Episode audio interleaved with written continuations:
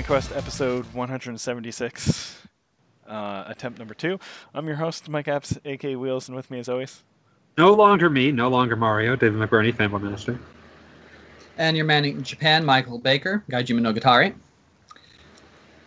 And uh, we have already had to junk part of a recording, so let's get this moving. Yes. Uh, junk, by junk, you mean it was never recording because I failed to the extreme. That's like junking, yeah. but more so. Uh, Yeah. But yeah, uh, that's like being junked by God. Um, let's see. How, Uh, how do we want to do this? Do you want to jump into what we were playing? Yeah, Sure. let's do it. Right Let's do a quick version of that. Okay. Uh, so, uh, as people, anyone on Discord has probably seen, I've recently switched around my avatar, and that is all based around the fact that my daughter is suddenly super into Pokemon. So I've been playing a lot of uh, Sword and Shield and um, Sun and Moon because she's wanted to watch me play them. So uh, naturally, I'm not going to say no to that especially since it's not fucking Minecraft.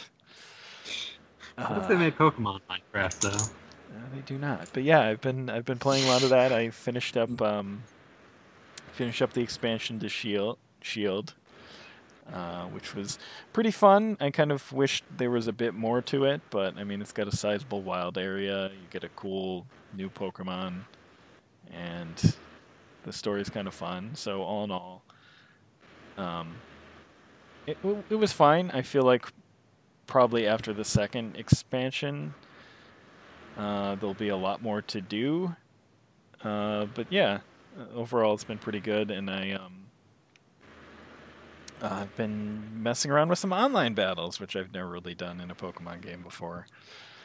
Um, and I have not done very well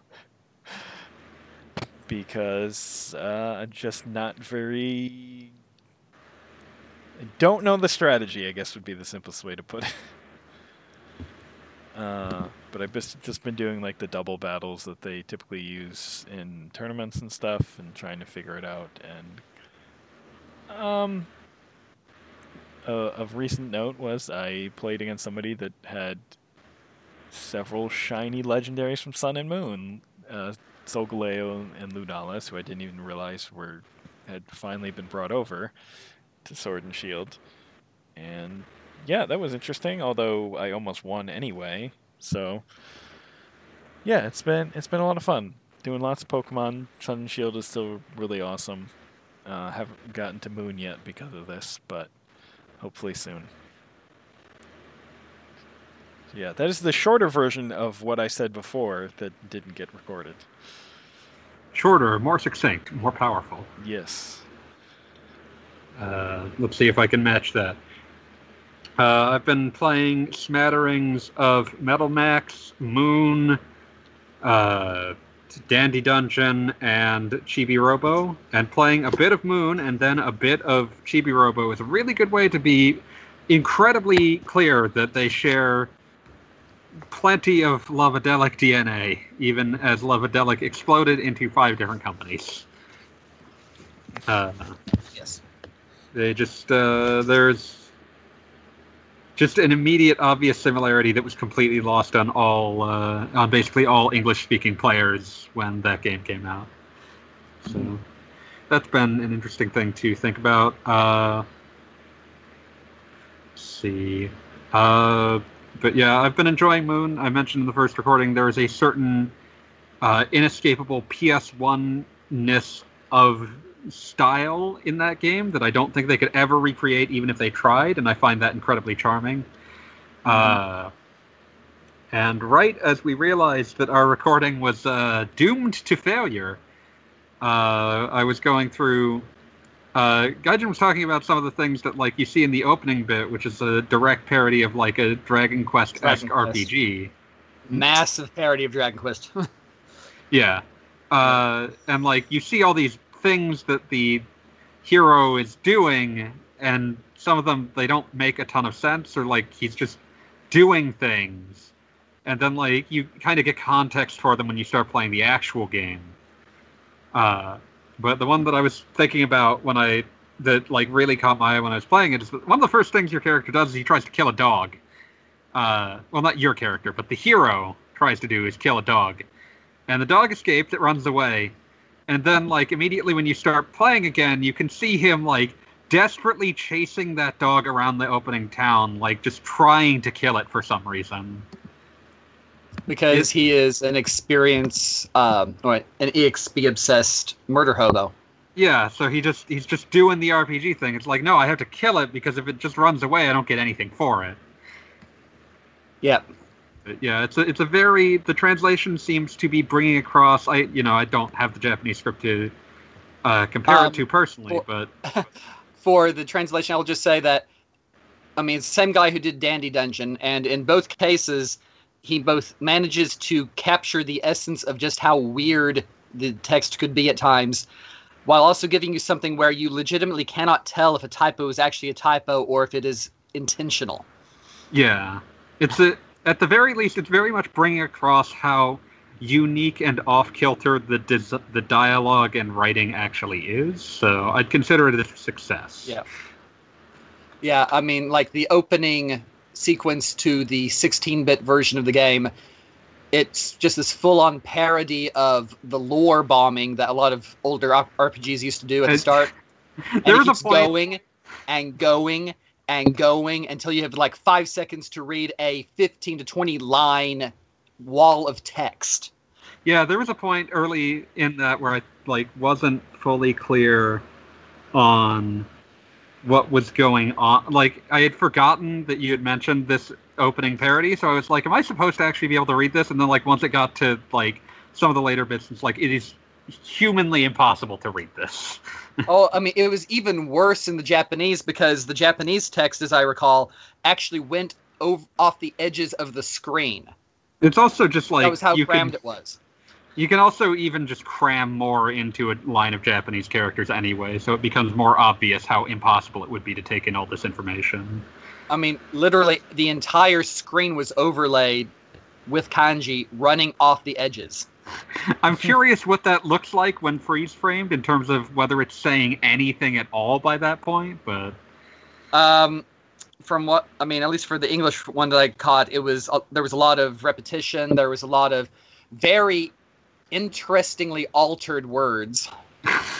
Um, yeah, I mean, I think it actually some of it made. I think it was supposed to have made sense in context, but it was just you have yeah. such limited context for it when you're looking at it, so Yes.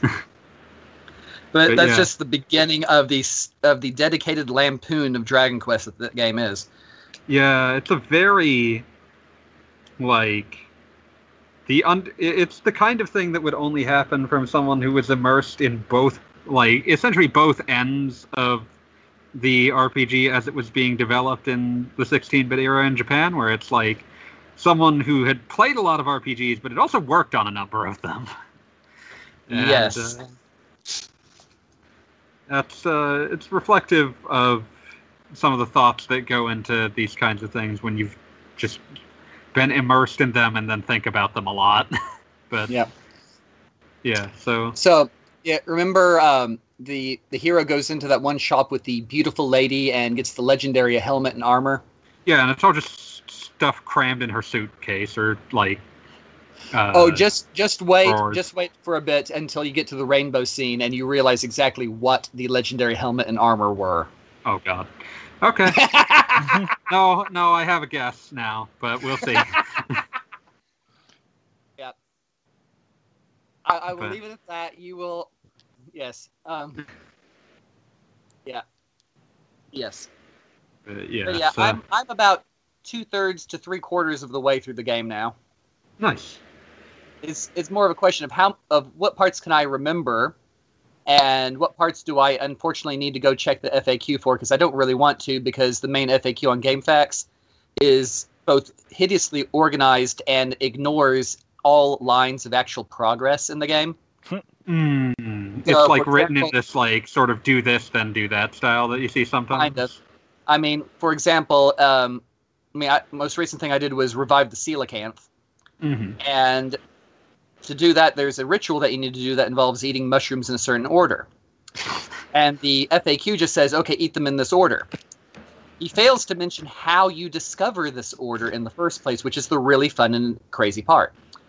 Yeah. because it like it involves using a decryption machine in the sci-fi section to translate a couple different um, like sto- literally stone age microchips um, to get the um, to get the um, glossary for the uh, mushroom monkey things language and then talking with mushroom monkey things and figuring out exactly how oh it's it's it was actually really fun to figure out on my own this time. I refused to actually look up the order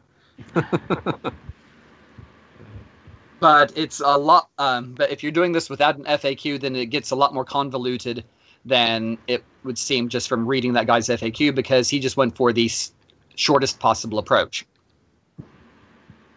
And it loses a lot in the process.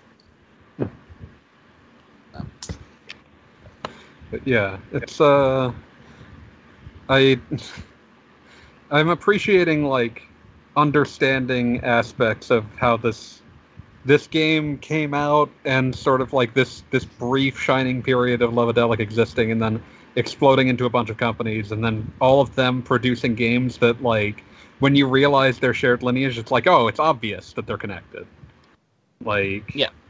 the the aforementioned uh, Chibi Robo, the one I've ranted about a few times, uh, Chulip, uh, but even down to like Something I played recently.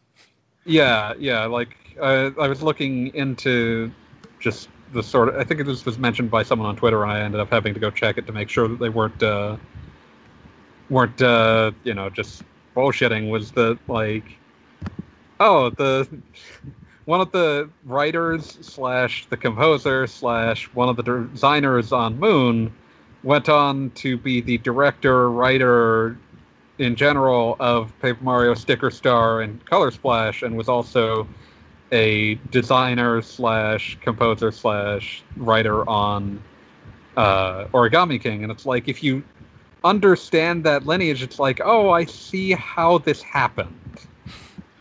Like it suddenly kind of slides into place, like why this game became the kind of game that it is, with the weird mood that it has, with the like very direct, off kilter uh, clashing of traditional Mario with reality in like the strangest, most odd way. Like I'm thinking especially about like the thing system in uh, Mhm. in Sticker Star, which has the kind of obtuse puzzles that you would expect coming off of something like Moon, but it's May- also maybe like too obtuse, but yes. perhaps too obtuse, just like Moon Yeah. but uh, but also is like about the surrealist sort of clash between like the world of the game and like a real world object in a very specific fashion which is kind of an interesting thing to contemplate but like their their games all share certain things about like even even down to the fact that like one of the most maligned aspects of the those games is oh they don't reward combat and it's like they're not games that want you to be in combat for combat's sake.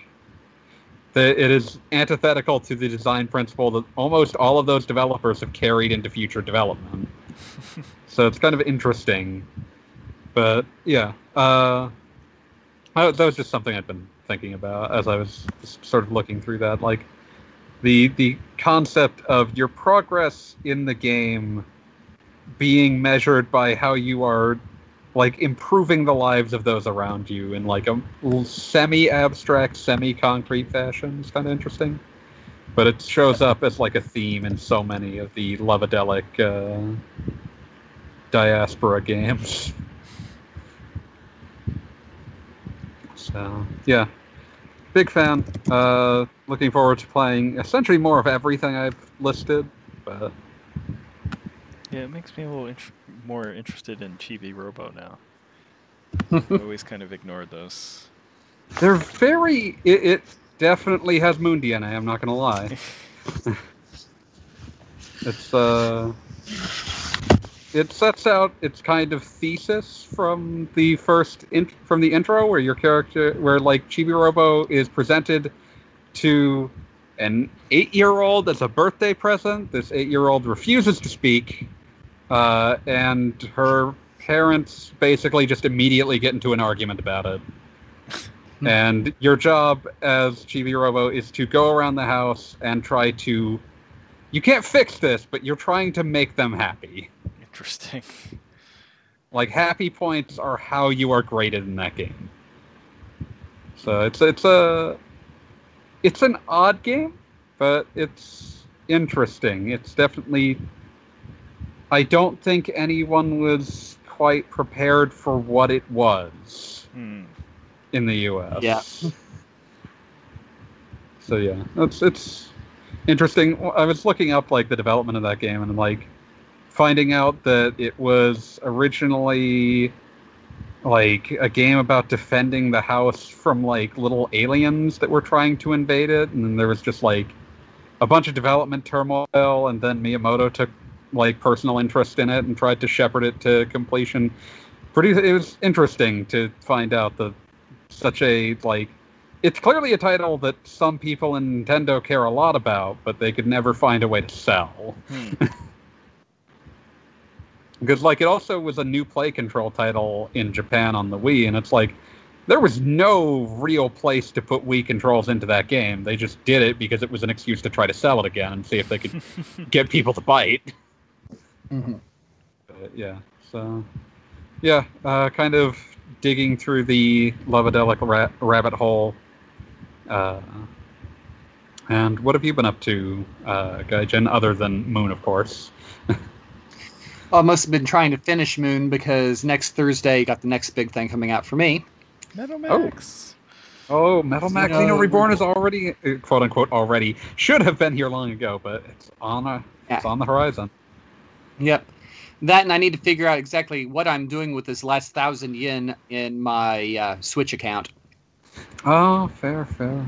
because uh, I mean, yeah, Moon was about, Moon was about two thousand yen, and they don't sell two thousand yen cards for eShop. Hmm. yeah, yeah. They sell That's- fifteen hundred or three thousand.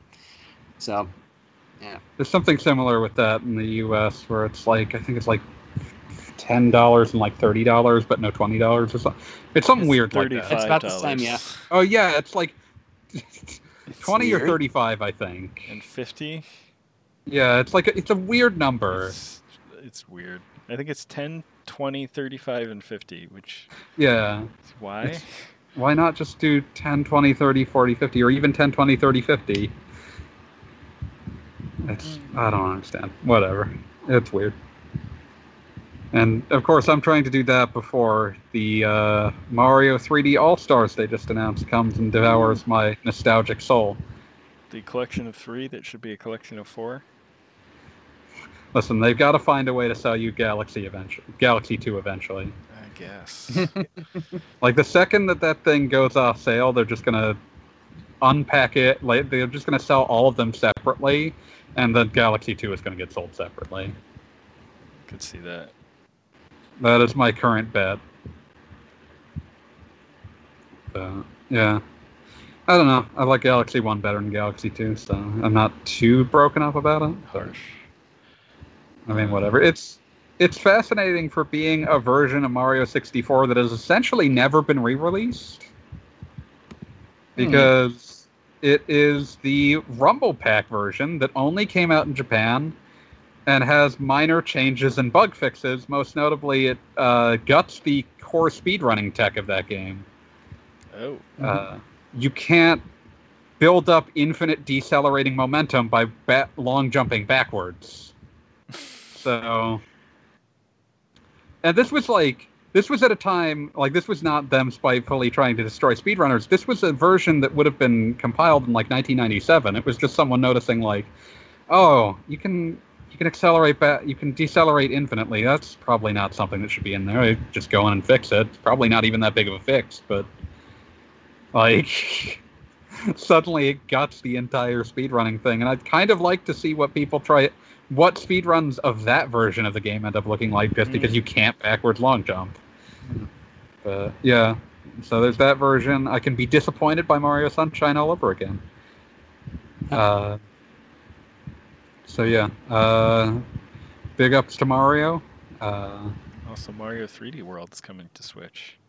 yeah, and it's apparently getting a lot of changes to it that they didn't immediately advertise. Oh, Oh, really? Did you not check the video I sent you, Wheels? no. So, as far as people can tell, just by side by siding the trailers, you run a lot faster in this one. Huh. Like a lot faster. Like maybe 1.3 times as fast. Which doesn't sound like much, but I mean, it's a huge increase to your top speed. There's online multiplayer. The camera doesn't seem to work the same way anymore. Uh, and the new level that they showed for the Bowser's Fury subsection, which is like the it's Super Mario 3D World plus Bowser's Fury, is designed like nothing in the core game. It looks like a Mario Odyssey level, which is weird. Huh. So yeah, uh, very interested to see what all has changed under the hood in that because it seems like they have made a lot of changes and kept a tight lid on what most of them are. Hmm. So, but hey, we can play it online, so that's important. We shall see. So yeah, Mario Extravaganza. Uh, congratulations on turning 35. A uh, few more years, and you start needing to schedule regular colonoscopies just with your let me know when doctor. you're done, Good okay? luck, Mario. Uh, please don't remind me. No. I'm sorry, Yeah. but yeah. So there's there's your Mario. Uh, glad that I can play Mario 64 on a portable and not have it adulterated with Yoshi content this time. So. Uh, What, you, you don't want to play as Wario in Mario 64? Uh, not if he's gonna run as slow as he does in Mario 64 DS. Wario is like a punishment. Like, you, they needed to put the big black blocks for him to hit because otherwise you'd never want to play as him. Uh, yeah, so excited, and uh, I'll probably force myself to finally properly finish Sunshine since, as a child, I was so disappointed by that game I never finished it. Yeah, I had trouble So- getting into it too, although I was also older at the time. Yeah, uh, I forget which birthday I got that for, but it was one of those things where it was like, oh man, it's been years and years since the last mainline Mario. I can't wait. Oh. I don't like this as much, and I can't fully articulate why.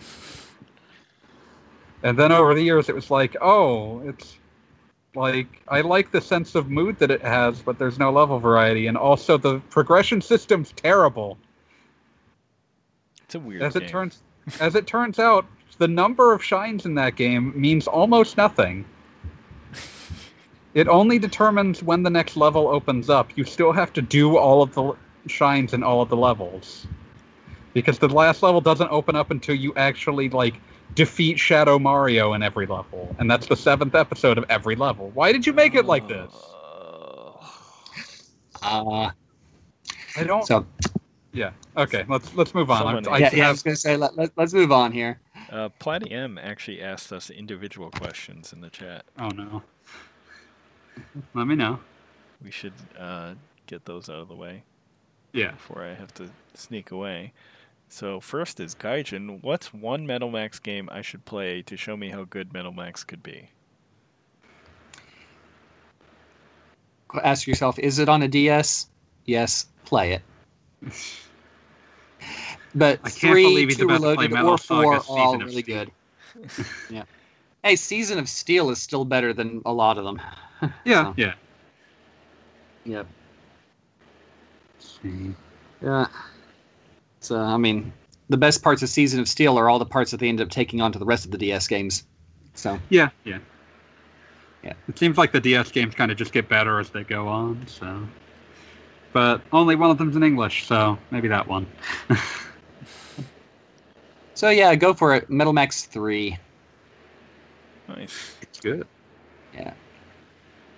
Can vouch personally now.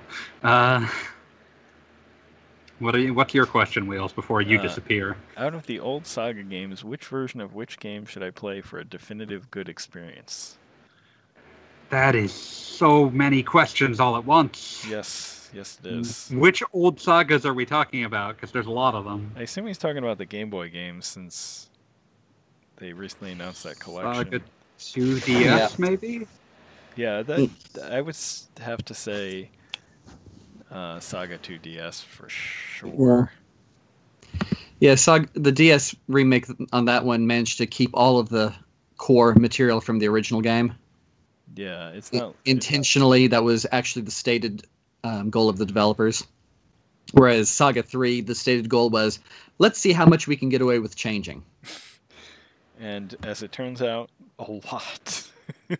Yeah. Thankfully. i mean with i mean okay even ignoring the complete alterations to the characterization system and the battle system and a few other systems all they had to really do for 3 was to keep adding more content for the story Yeah. Yeah. and they did a lot. Which does bring up like if if what Platinum means is just to play the old old games, like if they're just thinking of picking up Collection of Saga and wanting to decide which one to play, it's Saga 2. Yeah. Yeah, Yeah. I, have often Definitely. said I have a soft spot for the first game, but 2 is undeniably better. Two is the first, but more so, and with like kind of fixing how deterministic humans are and moving that off to robots. Yeah. yeah.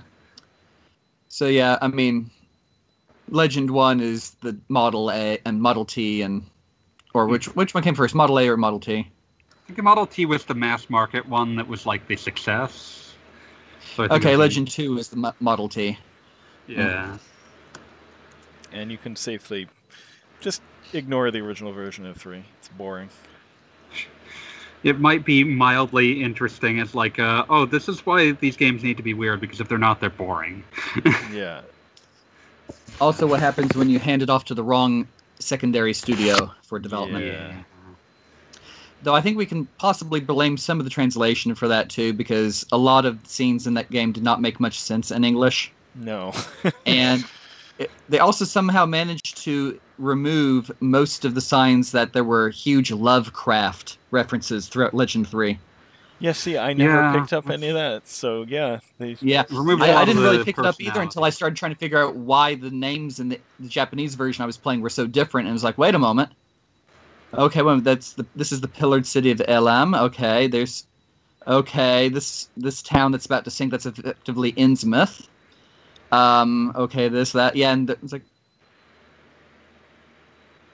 these these have a lot of Lovecraft references for some random reason. Huh. And this makes some of the divine beast designs in the latter half of the game make a lot more sense, or any Huh. of the major boss designs in the game make a lot more sense. I really want to get back to the remake now. I remember I got stuck on a boss in that and could never really get past it. mhm. Yeah. Uh,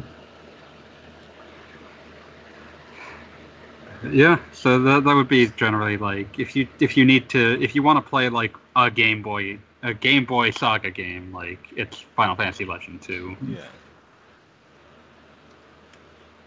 Yeah. Um, did I get asked a question? I'm not sure if I was included. Yes, you did. Oh no. Uh, your question is which version of which lunar title should I play? Ooh, uh, I'd start with the PS1 version of Lunar 1. They made a lot more versions of Lunar 1. None of them's actually an improvement. Uh, the PS1 version essentially functions, I've mentioned this before, it backports a lot of the improvements to, Lu- to Lunar 2 into Lunar 1. Uh, makes it a much stronger game. Lunar 2, I think, is a better game, but it functions a lot better if you've played Lunar 1, because it's like reliant on context for that to sort of like sell a lot of its twists and like certain characters being referenced mean a lot more if you actually know who they are. Uh, so yeah, uh, PS1 version of Lunar 1 is the uh, is the best version of that game. So that would definitely be the one I would choose to do first. And then for Lunar 2, there's only two versions, and they're much, much, much more similar than the Sega CD and PS1 versions of Lunar 1. Uh, the Sega CD and PS1 versions of Lunar 2. Very, very similar games. Uh, Lunar t- PS1 is probably a little more friendly, but I mean, they're it's very much just like which which graphics do you like better? Uh, Mhm. But yeah, they're both uh, they're both great versions. Uh, I can't remember if both of them have the one of the villains making a reference to the Teenage Mutant Ninja Turtles. so you know, your mileage may vary. Uh, yeah. Um, so yeah, that version, uh, PS1 Lunar Silver Star Story Complete is what you want. Uh, Dragon Song doesn't exist. Uh, Walking School is just kind of boring. So there, there's your Dragon quick Song rundown. doesn't exist, Does not exist. Fake video game conjured up to hurt me. but it's published by Mhm. Ubisoft in the West. Yet another reason to not exist. Is it really just that bad? finding all. Do I need to go over this again? No, no, you don't have to. I know. Because I will. I'll yell at you for 20 minutes. I'll wait until Gaijin's until we have to let Ga- Gaijin go, and I'm having to waste waste time until you get back. Uh huh. Well, getting back Uh, to that, we we have the usual. Um, it, is anybody archiving these questions that Fire Miner is giving us? I've been keeping track of them by like knowing which posts I finished reading.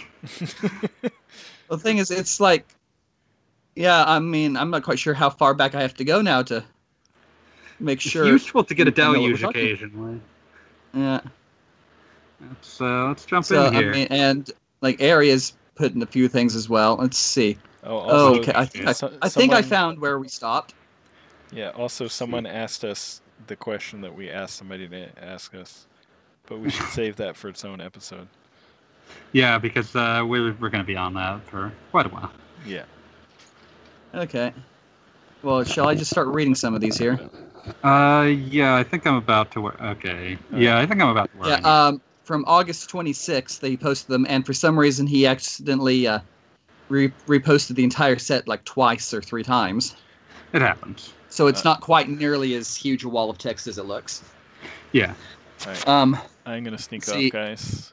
Okay. Okay. See you soon, Wheels. All right. Okay, so if Metal Max Code Zero is really a reboot of the entire franchise, then you, do you think that Metal Max Xeno achieved such a big success outside Japan to encourage Kadokawa to realign the series so that it fits better with the Western audience? No, thank No. God. no, because um, uh, kind of the opposite. In fact, I think Xeno was an attempt to modernize the series to Western sensibilities based on what they had seen was succeeding in the Western market, like through Fallout and stuff, and completely missing the mark. Yeah, I think it, it failed to resonate at all with the English speaking audience, but it also like turned away the Japanese audience. Like it was the worst of both worlds. Yeah. I mean, it's like the feelings of betrayal when everyone realized that Pochi was not available in the game. Like you can tell that laugh, they but we laugh, but no, that was a very real reaction. like you can tell that they felt the need to like immediately essentially apologize for what Xeno had been because like Reborn is one of the quickest follow-ons I think I've ever seen. The only one that I've seen was quicker would be Atelier Lilie, and that's because the game was literally broken and they had to release a plus version with the fixes within a year.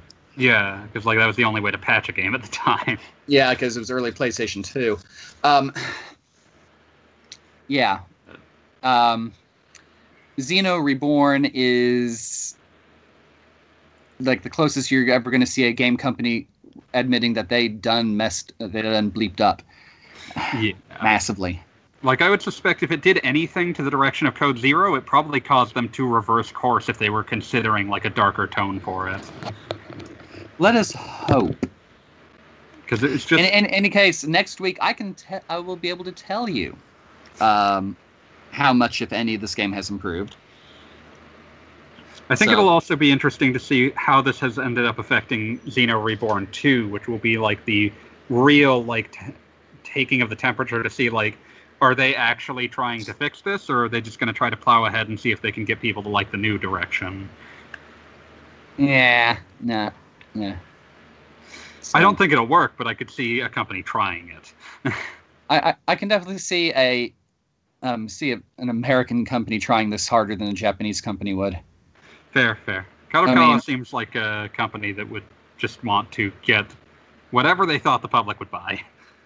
Uh, Yeah, but I mean, it's also I mean the when we say the big companies in Japan like Kadokawa or Sega, or to an extent Nintendo, it's the that's the umbrella, and the Yeah. studios beneath them are generally much more receptive to player feedback. mhm. So, I mean, Nintendo in general is weird just because the umbrella company is the developing company studio. Very rare. Yeah. And also that Nintendo has such a wonderful track record of understanding what the players want sometimes better than the players do. Yeah. Yeah. But um, for some reason, I'm reminded of the Golgo 13 movies,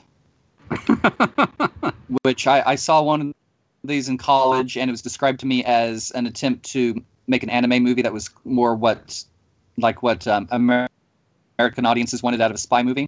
And the end result was you took a 007 plot, rip out 90% of the plot, and stuff it with random acts of sexual tension Yeah, and it's a lo- like and explosions. Golgo 13 is bizarre to me because like it's been running on some level for like 50 years at this point. And that's basically all it's ever been. Yeah, Like Pretty it's much. just it is just like sex and violence. It has uh, Yep. like I I enjoy the occasional Golgo 13, but like there is not a lot to that. yeah. Or uh, Cobra the Space Pirate, which is actually generally Oh, no. better than Golgo, but still it's running a very similar paradigm. It's running on a very specific kind of machismo as like its kind of fuel. I do like uh I think Cobra is also like uh work by uh, Osamu Dezaki, which was a pretty important, fairly innovative Japanese uh, anime director. So that's that's always got that going for it. Yeah. Okay, let's see. Let's let's see. um, Which game has good escalation in terms of questing? For example, if you start your journey saving a cat, would it be too big of a leap of faith if you turn out to be the world's savior by the end of the game? You just described the general plot arc of half of the JRPG supergenre. Yeah, it's really a question of how well it actually run goes from beginning to end. There, like Yeah. how believable does that feel? I mean, some of the Tales games have managed it quite well, and other of the Tales games have managed it quite awful. Yeah, thinking, Um, looking at you, Tales of Legendia. Let's see. For let's see, for example, okay, random game. Pal Shinken Densetsu starts off you off as the dog rescuing the cat, and you do end up saving the world by the end. Good dog. And and that game is terribly paced and terribly unbalanced and terribly weird. Ah. And let me not even get into the final act of the game. No, because we do not have time for this. Yeah. Yeah, there's a reason why it's one of my lowest rated games ever reviewed. I'll have to go look at this. I don't think I've heard you go go on about this one before, so I'll have to. Let, Okay, let, let, okay, a short short version.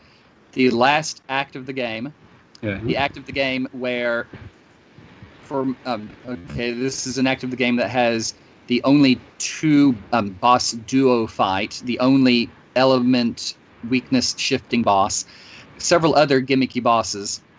It's also Yeah. the only. Um, it's also got one and only one spot near the beginning where you can swap out your magic load to oh, uh, change. I mean, you can cast all the magic types, but you can only level up specific ones that you have the scrolls equipped, and you can only equip two scrolls out of five. Oh, Um, and yeah, and there's only one spot towards the beginning of this last section of the game where you can do this. And you are limited in the number of healing items you can carry, total of nine. mhm. And, and, and, and Oh. you do this entire section solo. why? because your other two um i'm not quite sure why the other characters don't go with you but one of them, one of these other characters, is the guy that you rely on to make food for healing items. So you can't replenish your healing food after he's gone. Sounds awful. Yeah, I mean you can still. Actually, I'm not even sure if there's a healing spell. Um, yes, and um, the main the main strategy for beating the final boss is to use basically a falcon type haste spell on yourself Mm-hmm. to get multiple hits in the next round, and then stock up magic and keep repeating this until the boss dies. Oh boy, I'm so excited. And ju- and just to check, I found a found a video of the final boss fight on Nico Nico Dogu, Doga, where it took the guy 45 minutes to beat the final boss oh, good. at level 75. Oh, Care to guess what level I was on when I got to the final boss? I'm gonna guess closer to like 50. 53. Oh, This is one of the rare games where I just petitioned Mac to say, no, I am never actually going to beat this final boss. Let me review it anyway. finishing this would not be fun. Yes. Okay, so yeah, that's bad escalation there. Um, Uh, good ex- escalation. Uh, I've uh, I've ranted about how much I love the series before. I'm gonna do it again. Uh, I kind of like how it's done in uh, Grandia in general, like that, especially that first one, because it's just like you kind of start like your character does not have grandiose plans of becoming like some sort of knight or world savior. It kind of just grows out of the fact that suddenly the world actually needs one. Which I kind of appreciate. Like and then like the the sort of like point where it becomes an issue that has to has to do with like the spirits that sort of watch over the world is like suddenly having to prove the need to have them acknowledge that like yes yes we will humans are worth saving and we'll work with you I like Grandia a lot. I, I think that one's a that one's a solid one. yeah, Grandia had a very good progression going on. Mhm. So, yeah. Okay. Let's see what's next on this. Um, how big is the market for sports RPGs? Uh, heard the Golf RPG, uh, Golf Story did pretty well on the Switch, and Inazuma 11 titles were a big hit in Europe and South America. Yeah, uh, I think that depends a lot on the sport. Uh, A lot on the sport, a lot on how well they do the game to begin with. and just the window dressing. Like you can get some, like a lot of sport, like sports simulation games to have things that would not, you know, like you could look at them and be like, yeah, it's basically a simulation RPG, but you know, like you wouldn't. Like that's a mode that you get inside of a game because you want to simulate the sport and you want more ways to simulate the sport. Whereas like, I think that sports can work as like a good metaphor for like RPG combat, but the problem is that inherently they're so much longer than a normal than like a battle. Yeah. Like they kind of have to be. so it's, it's, it just depends on how you balance out the time requirements and the action and how things are supposed to work. I mean, can you imagine trying to make an entire game about blitzball?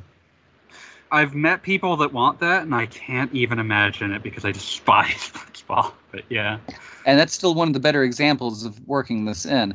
Um, yeah, you know, Inazuma 11 was workable because you can legitimately imagine like um, like little um, no, it's blah, blah, blah, blah. uh, oh, scrimmage um, miniature scrimmages three on three yeah. without having to have the full game.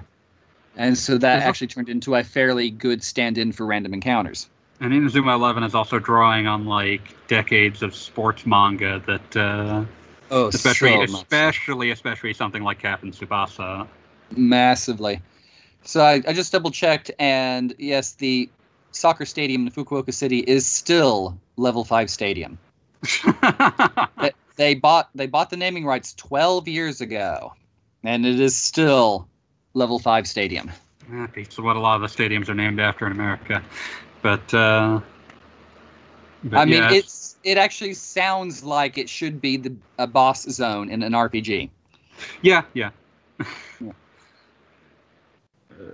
Yeah. Uh, yeah, I, th- I think that there's there's untapped potential in this because like people like the feeling of persistence. They like the feeling of having a team that's growing, and I think an RPG context can do a lot for that. Golf Story is actually kind of weird in that it is a you are one dude just playing golf or like weird variants of golf. But Though uh, Dandy Dungeon does have a golf um, side level yeah, yeah. in the post game content. hmm Yeah. Uh, and I remember Nintendo used to do that to do this with their uh, with their Mario sports games when they were on handhelds. Like to since they couldn't uh, have the like over the top style of the console games, what they would do is they would give them uh, they would give them RPG sort of modes to contextualize just playing Yeah. tennis or golf over and over and over again. Power Pro Kun, uh, one of them for the DS, actually had an RPG campaign mode, hmm a There's some- fantasy RPG campaign mode.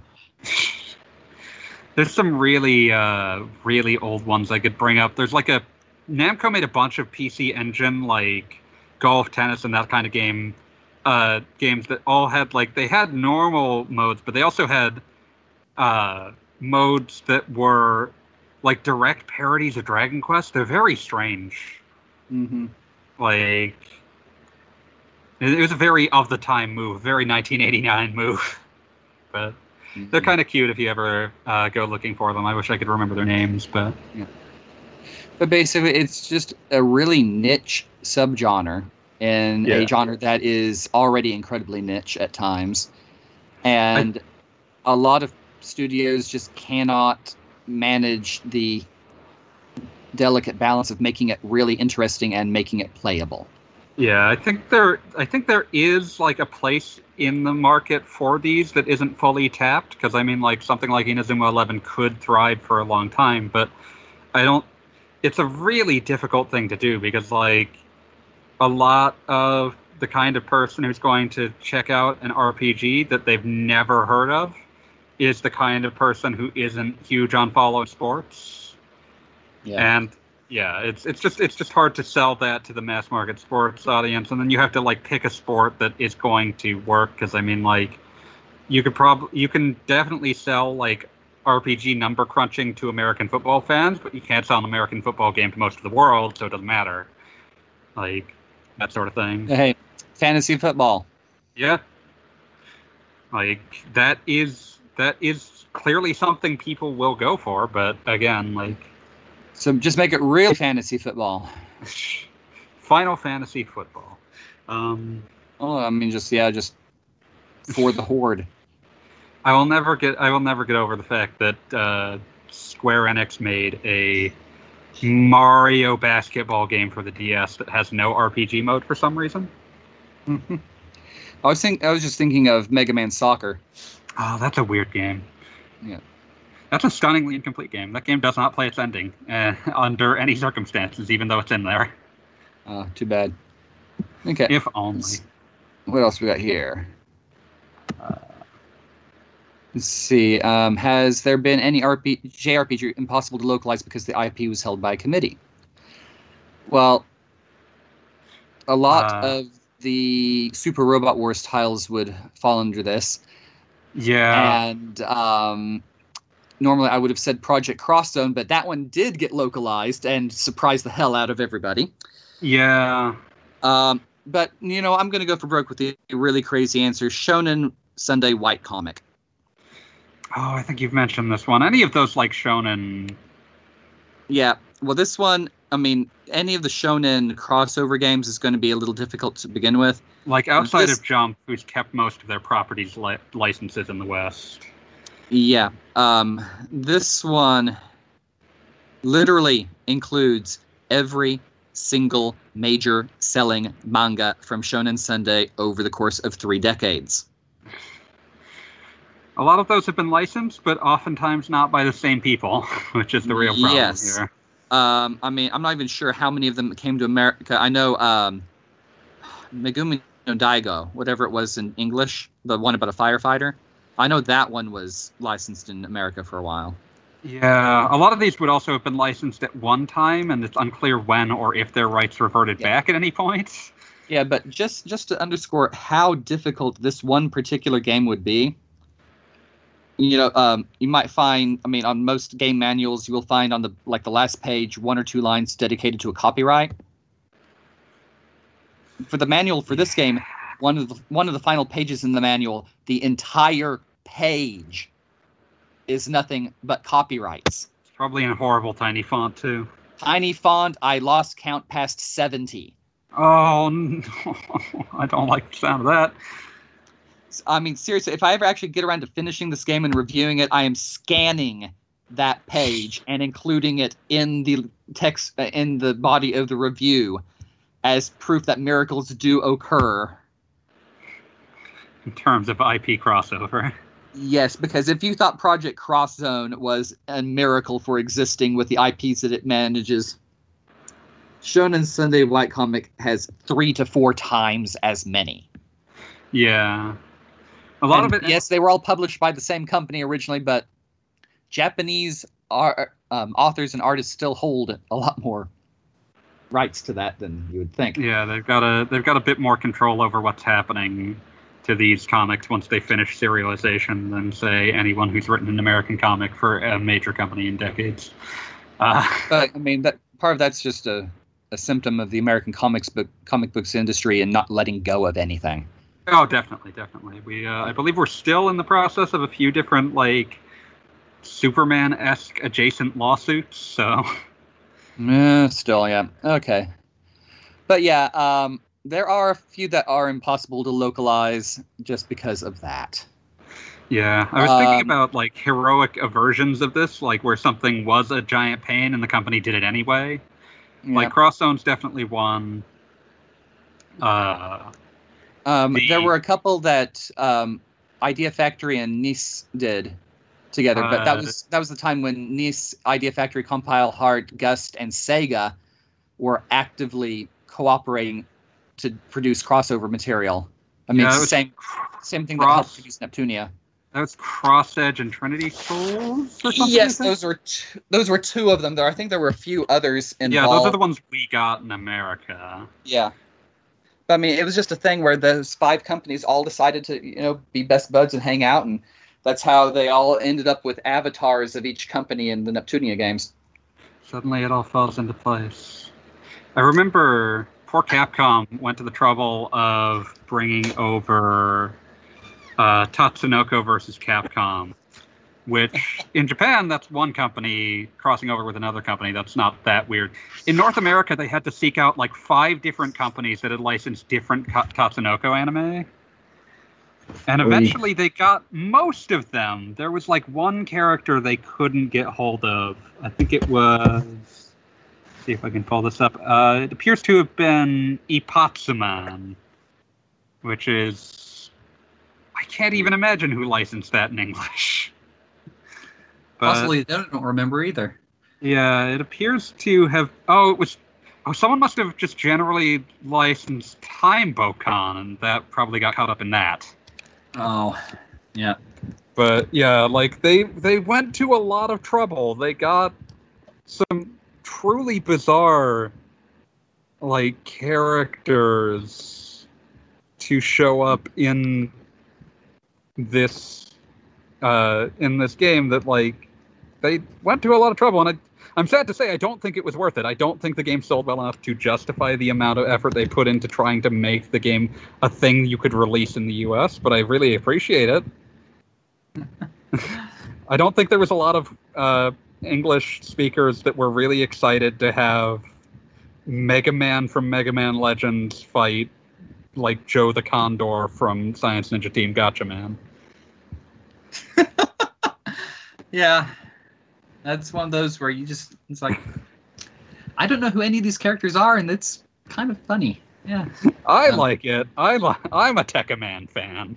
Yeah. I mean, I know who most of those characters are now somehow. I've picked it up over the years because some of them are so popular still. I mean, they I think one of remade these- Time Bokan, and I was very surprised.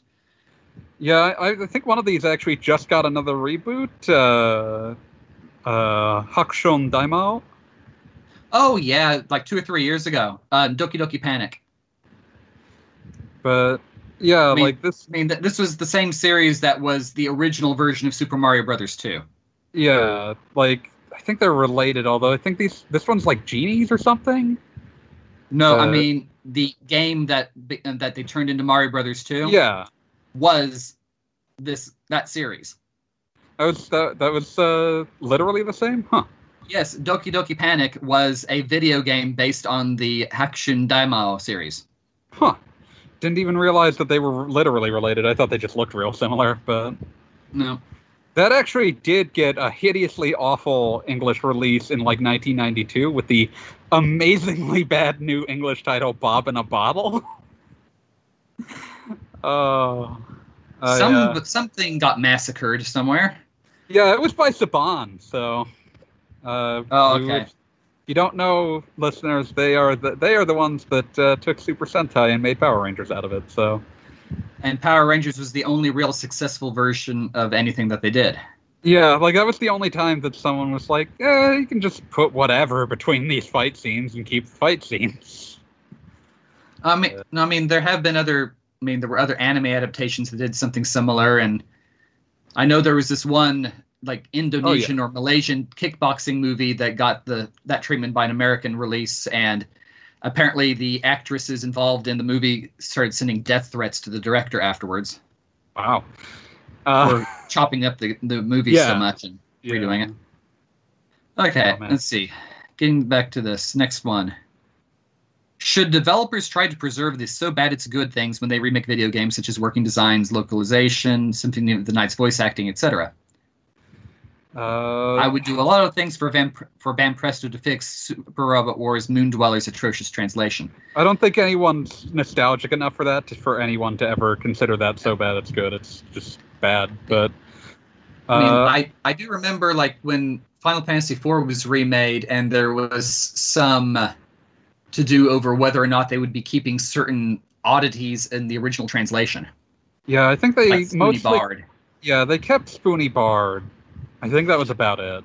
Yeah, I mean, if if certain oddities in trans in the translation end up becoming iconic for any random reason, they're probably going to be kept.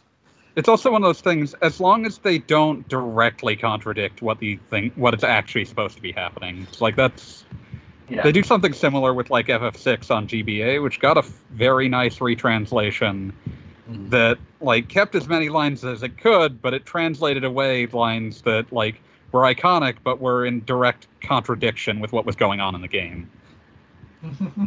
So I remember people being very upset that Setzer was no longer commenting on how the Empire had made him a very rich man, and then it took years for it to propagate that like, oh, he's li- he, that's not the right line. He's supposed to be saying that that uh, the Empire has made his business dry up. But Or the uh, confusion over what one one one two hundred sixteenth of an airship actually is. oh yeah, oh man, Because I remember people thinking, oh, it must be a piece of an airship, and if you get 216 of them, you have the full thing. And it's like, no, they're talking about a model airship. yeah, like Scale. one two hundred sixteenth scale. There's like a there was very long ago. There was actually a similar uh, rumor floating around around the original FF7. It was like one sixteenth soldier, and it was like, oh, if you get all of these, you can get Zack back. And it's like, oh, you people are dumb. You people will fall for anything. Oh, they're model soldiers, literally models. Yeah. So yeah, that's one of those things. It's like, I, I Yeah. think that it, it really is like as long as as long as it's not hurting anything, like Yeah. And like you can just keep bits of it, just the bits that people remember, because a lot of a lot of stuff people don't even remember. I mean, And a lot of it's so rose tinted, they remember exactly the one thing that they liked, and they forget everything else that was awful. Yeah, yeah. So, like, I, I would like for like when you get into things like voice acting, you also run into like extra rights issues. A lot of those early voice acting jobs, they ironically had the voice actors had much more control over how much that their uh, how much their stuff could be reproduced. And so, like some things like Symphony of the Night's voice acting is probably not in danger, but there are some older cases where it's like, oh, we can't bring back that old voice acting because it's, we literally don't have the right to do that. Yeah.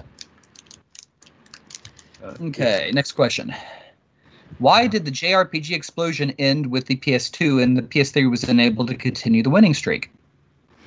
Uh, Well, well, I mean, technically the explosion didn't really end until the end of the DS, which yeah, happened around the same time as the PS2, but only because the PS2 lasted like 50% longer than it should have by general generation definitions. yeah. Like the the way I would describe it is that the PS3 was a murder machine for mid tier developers. Like It was It was- intentionally really difficult to develop for, wasn't it? I'm not like there are conflicting statements. Some of the things that Kutaragi is saying when that system came out imply that he did want it to be hard to develop for, but some of those might be ex post facto justifications for the fact that the system was hard to develop for. But the pro- the point is, at the end of the day, it is a difficult system to develop for, and HD assets are expensive to begin with. So like you're taking something that's already going to kill a lot of developers because it's going to make game development budgets balloon, and you're making it worse because they're also going to be much harder to develop. So a process that was going to be painful became a process that just destroyed mid-tier development in Japan. Yeah. And the US, So, yeah, but so- like there was less of that so- in the US. So the, yeah, that's on the console side, kind of an economic winnowing. And on the handheld side, you had the entire R4 debacle, Yeah, that killed a lot of developers. which, um, yeah, uh, I mean, the piracy got so rampant. I'm not surprised, or actually, I'm surprised that so many of the minor studios survived that. Yeah, like it's one of those things where it's like in an abstract, I think that like piracy usually doesn't change much about like because it's usually hard. Like it's usually a pain to pirate something. hmm And but like the R4 was a point where it's like, no, this is easier than buying a new game. Oh yeah, This, this is simpler than just going out to buy a new game. You just go to the website and put it on the card, and then it's in your DS, and it's easy. Mhm. Like Nintendo sued that co- the company that manufactured the most famous flashcards into uh, into oblivion, and it's like and they were normally still getting advertised in Famitsu for like three, four years. I remember. It is crazy to me that there was not a capacity to exert enough soft economic pressure to get them to stop doing that. It's crazy to me. Yeah. But, but yeah, so yeah, on the console side, it was partly because the systems upgraded to the point where the studios could not keep up economically unless they already had a lot of money backing. And on the Yeah. handheld side, partly it was because piracy nearly crashed the portable side of the industry. yeah, like and then, then Nintendo beefed up a lot of stuff on the 3DS, which leads us back to like last week or two weeks ago when Wheels was trying to uh, describe how ridiculously the 40 step process to hack that thing. yes, like I feel like in a normal, healthier environment, Nintendo would not have started. Like the DS probably would have lived a few more years, and the DSi probably wouldn't have existed, because like they the issue that the DS ran into is that they had no capacity to change its firmware. It just was what it was, so they couldn't mm-hmm. lock things like that out, mm-hmm. and it just it destroyed a lot of companies that were doing quite well for themselves in handheld uh, development.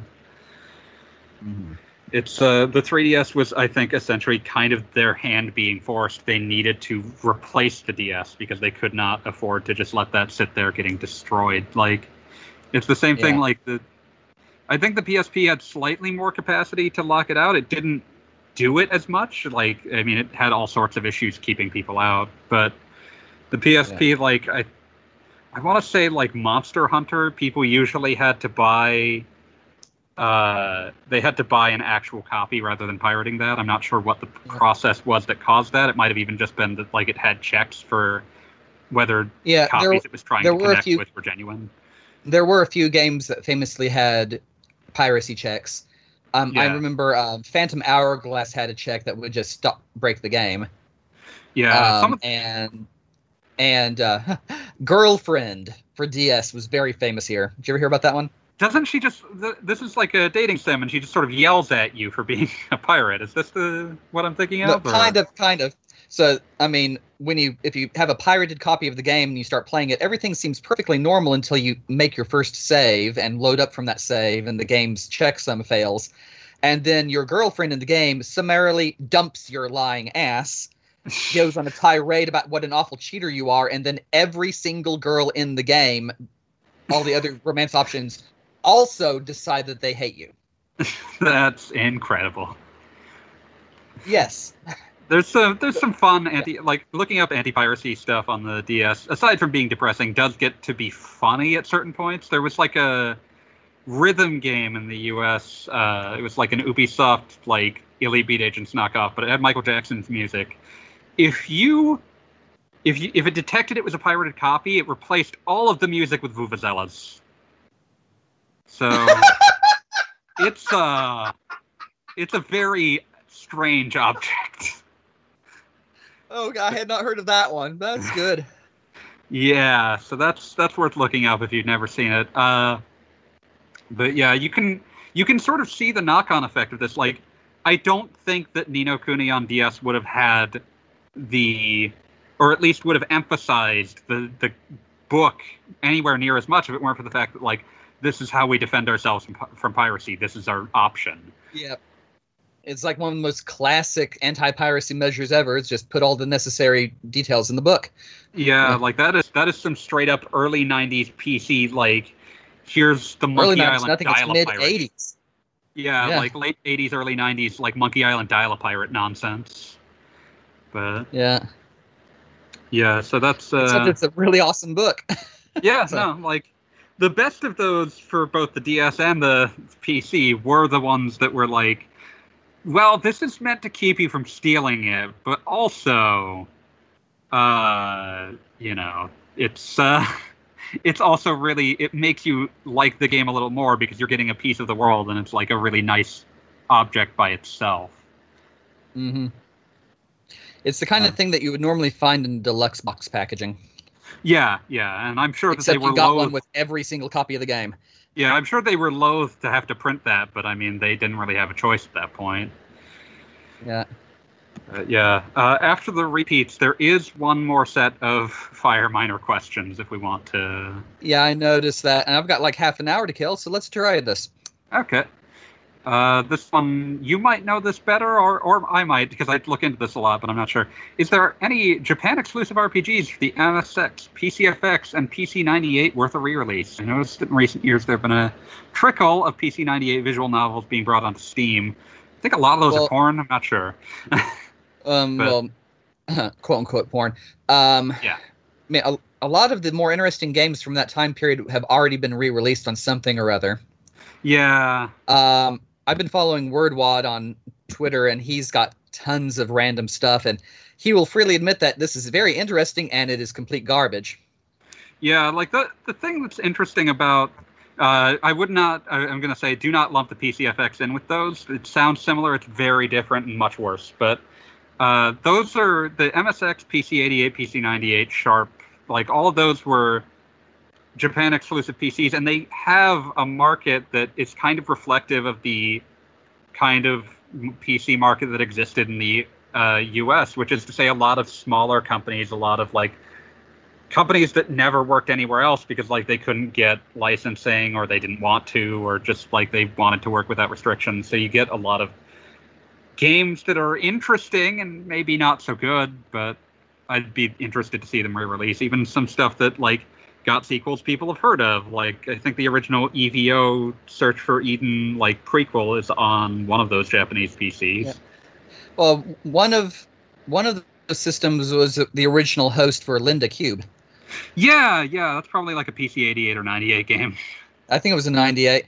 And then it got released with a major graphics overhaul for PlayStation and looking only slightly less powerful than a regular PlayStation game. And then had the Sega Saturn remake that had a fourth scenario added on. And I am just waiting for Alpha System to get their stuff together and actually make a new, or um, like make a new version of it for something. Just so that the rest of the world can see how utterly bizarre, again, some of these games are. Yeah. Like uh, I would. That's one of those ones that like I feel like someday someone's gonna remake that again, and then someone will pick that up. It just feels like it. It just- I feel it in my bones. Let's see. Yeah. Uh, Okay, I looked it up. The EVO, uh, the EVO prequel uh, for PC 98 actually does have a fan translation.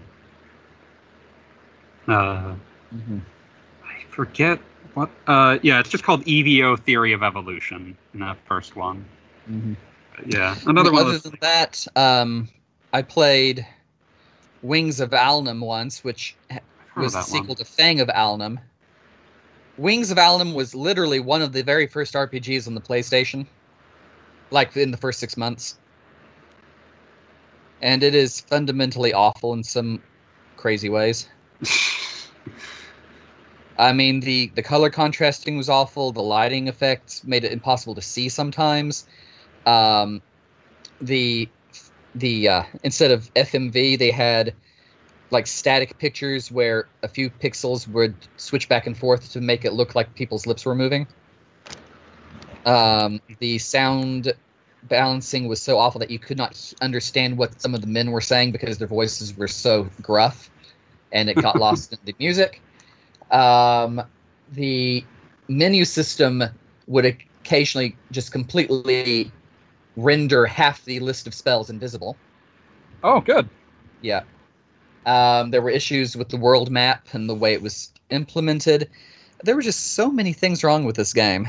Um, Yeah. Me, this is making me remember. I need to look when Hoshi o Miru Hito is coming out in England in America yeah. because they sure announced that. I don't know if it's being translated, but it's happening. Wasn't already released? Uh, it came out in Japan. I think it's supposed to come out in America officially. Uh,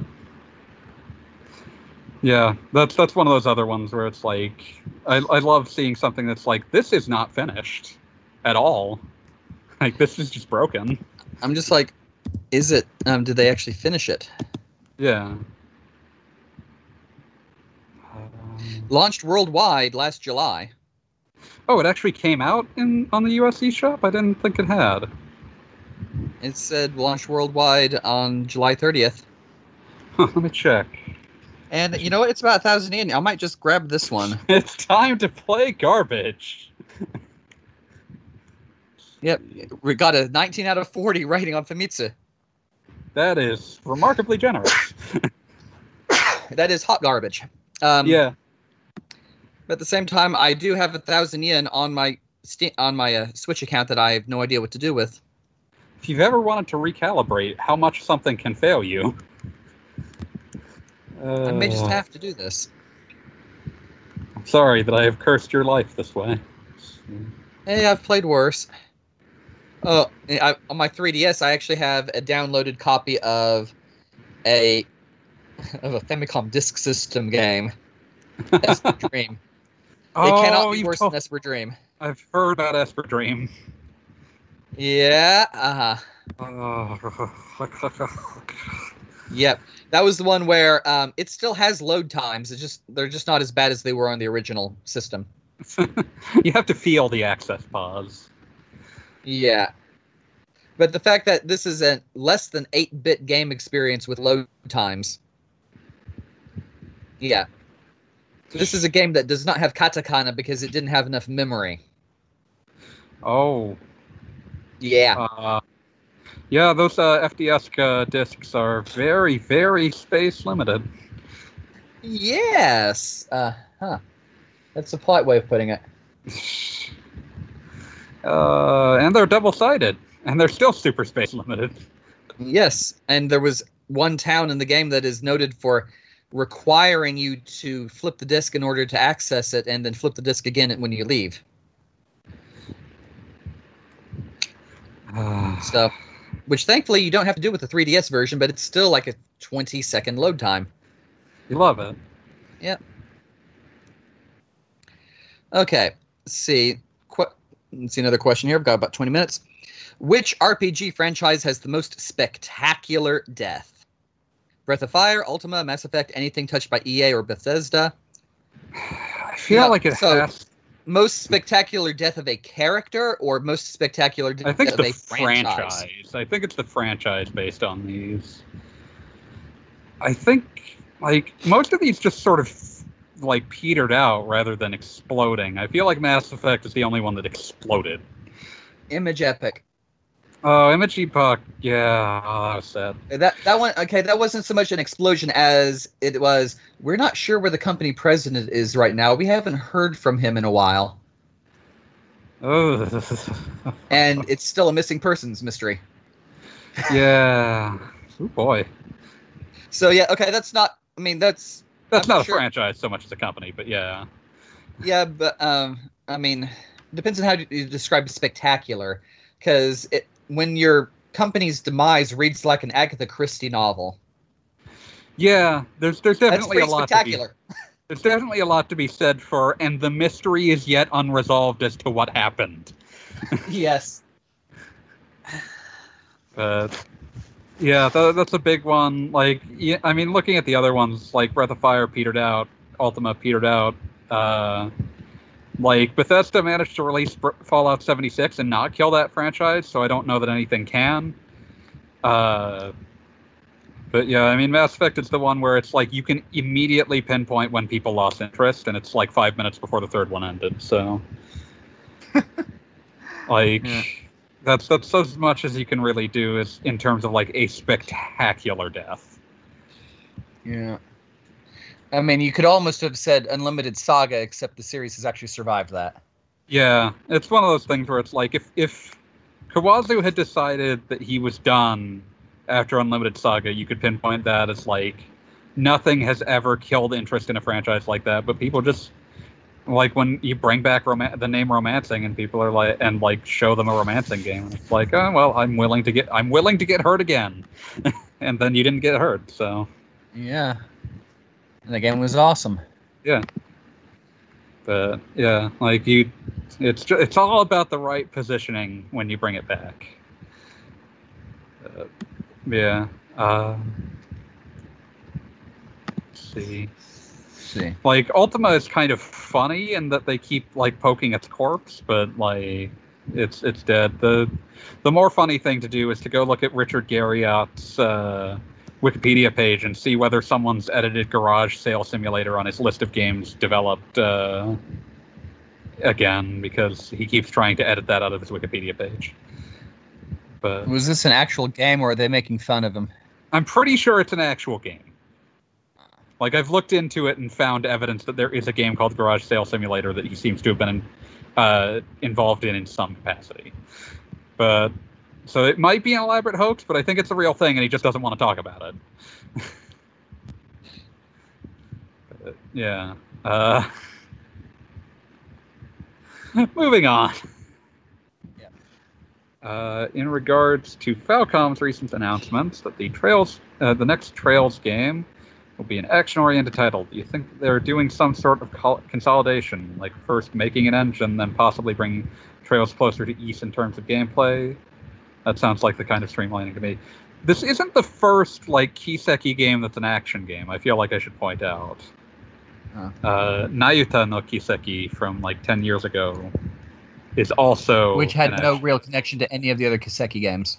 yeah, it's just called Nayuta no Kiseki. I'm not quite sure what they were going for with that, but it is vaguely this idea. I think Hajimari no Kiseki is probably the one that's being talked about here, although I admit I haven't kept up.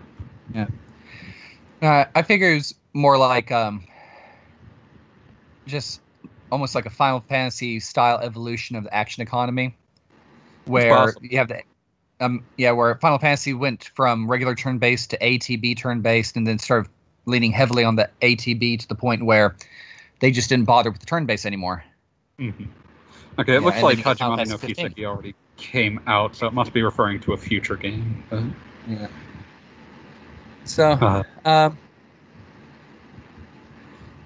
I I think it's possible. I mean, they have a lot of expertise in action RPGs. It's easier. It's easier to develop like that. I mean, people like people like action, And whatever you want to say. it- yeah, it gives the impression of more power to the player. Yeah, so I mean it's possible. I don't see them completely ditching uh, turn-based for Trails. We might see uh, more splintering of the series because I mean that's something that they're no stranger to. Uh, Uh, certainly, I would imagine they want to share as much technology between their games as possible, just for, uh, I mean, logistical reasons. Mhm. Uh, yeah, I'll have to look up more about what was actually said to prompt this question. Let's see. And last question here. Are there many Jidaigeki video games remaining exclusive in Japan that the West should know? I've been on a Zatoichi binge, and before that, playing pretty much every samurai game I could get my hands on. I even thought about that Yakuza game that takes place in the Meiji era. that uh, Kenzan's pretty fun, as is Ishin, although that's Bakumatsu. Yeah, I mean, I guess a lot of it depends on uh, what you count as Jidaigeki and what you count as historical fiction and what you count as Red Company on a bender. Yeah. Yeah. So, um, if you want to go all the way to absolute crazyville, try Tengai Makyo. oh man, please, please try Tengai Makyo. So, again, if you're not familiar with this one, the original game, Tengai Makyo Jiraiya, was very loosely based on a, a late 18th century ninja novel that provides a lot of the set. I mean, pretty much everything you think about, you know about ninjas from anime and manga came from this novel originally, It's including several including several major components of Naruto, came from this novel originally. So, the uh, the framing device for this game that was based on a ninja novel, the framing device is that there's this 18th century British folklorist or 19th century British folklorist um, whose name is an acronym for the developers' names. Um, and so he he's sitting in his office in Victorian England, and he's received some papers from the Far East, and he's trying to reconstruct part of the history of the land of Jipangu, Japan, based entirely on materials that he has been provided and cannot actually read that well. It's uh, it's a very And- cute framing device. And this has been translated into the plot of a JRPG. Which is why it gets really weird, really fast, and it references everything from Japanese folklore and mythology to a popular t- Showa period television drama. Yeah, it's uh, it's uh unique, and there's not a lot like it. Yep.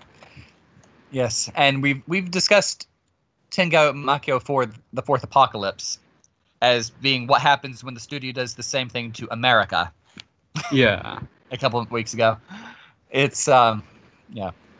But yeah, there will always be samurai type games in this country just because it's for the same reason, there's always going to be uh, medieval fantasy in uh, basically anywhere that can trace lineage back to Europe. yeah. Uh, yeah, uh, but yeah, I, I- would appreciate like more of this this kind of theming in games, just because like I I like these this this look and this like I like when it mixes with like yokai anthologies and like you know all that sort of thing. It would be nice to see more of these kinds of things, but I'm not sure how many are coming out in Japan that just aren't coming out here, and how much they're just like eh it's considered a little old hat. Yeah. Uh, yeah. Uh, can can personally vouch for Yakuza Kenzan. Uh, if you've never played it, uh, Way of the Samurai is also a very is a hoot of a time. Uh, yeah. Uh, that, that would be those would be my immediate uh, personal like if you're still hungering for these sorts of things and haven't played them. Yeah. Yeah. Uh, so that's uh, that's another batch of Fire Miners questions. uh, I think we actually finished uh, oh no wait a minute because he did put up one last thing that he said should keep us busy throughout the, through the rest of the year. And there were a Uh, bunch of questions before that as well. So you know what? Next week we shall give Fire Miner a skip and just try to get through everything that was asked before his last wall of text. Yeah, yeah. Uh, I do want to say that, like, it, in the middle of all these questions, Fireminer kept apologizing for like asking all these questions. I promise you, we don't we don't mind, even if it's something we've answered before. even if it's like you accidentally ask the same question twice, it we like if it's something we don't want to answer, we'll just we will politely skip over it. We appreciate all the questions. Yeah. That goes for everyone. Mhm. But, uh, yeah, so next week we'll hit a bunch of questions that have also been asked uh, by the kind people of the Discord. It doesn't look like we have any in the comments section, but that is always open in the future. Uh, I can't believe uh, Body M3 uh, apparently asked us questions while recording his own Dragon Quest podcast. So that was Yep. quite a choice to be making. But yeah, uh, since we're kind of closing out, you sh- and since we're pushing close to when you'll have to leave, I think you should do some plugging. Oh yes, so yes, I'm still I've still got my nine currently nine part novella series on Kindle Unlimited, Princesses of the Pizza Parlor. Um trying to get the art the cover art finalized for number 10. So um I hope sh- hope to hear back from that lady soon. Um and still writing other stuff, yes. Yeah, Yeah, that's all available But if you look for Michael Yarimizu. Yes. Y A R I M I Z U because hey, Michael Baker happens to be what like the tenth most generic name combination you can find on the internet. I'm just curious what kanji are in Yarimizu. I just assume the second one's the water one, but I'm not sure. Spear and water. Well, that makes sense. That makes sense. Yeah. Except it's not the standard kanji for spear for my wife's family name. That'd make sense. I would imagine that it's one of the. Of those family No, I mean, it use a lot of could be the standard one for spear. It just depends on which family you're talking about. Yeah, yeah. There, there's three Right. different kanji you could fit in there. Mm, that makes sense. Yeah. But yeah um and currently um yeah twitter does this has this thing every few months called PitMad where you just start putting up all of your story pitches Nice. um and try and um see who is paying attention and i've um so basically um the idea is that agents and publishers should like your pitches if they're interested. Mm, and if and if you're not a publisher or an agent you should just retweet. And i think at least one person on my feed here did not realize that part. So. Uh, but i've got uh, got a couple others that are actually um or i've got at least one Hmm. that is an actual hit here That's something at least. so we, we shall see Yeah. So those are available, uh, and more is forthcoming. Yep. Uh, okay and I don't know if the podcast will actually end here, or if it's going to, or if Man Wales will uh, record a bit more once he comes back. Uh, okay But if it does end here, then I'll at the very least leave with the usual like. Uh, uh, here's the uh, you can put Discord questions in the Discord, the RPGamer Discord, in the podcast section, or you can put them on the comment section to this very episode that you may or may not have downloaded directly from the RPGamer website, or maybe you got it from a podcast source. I don't know. You'll have to answer that yourself. But uh, they're always welcome. Uh, we can always find a way to tangent off of them into something much worse. Uh, but yeah, if this is the end, then see you, Space Cowboys. If not, well then, I guess I've wasted my, I've wasted my well to do on you. Haha. okay well well then catch you next week See you. okay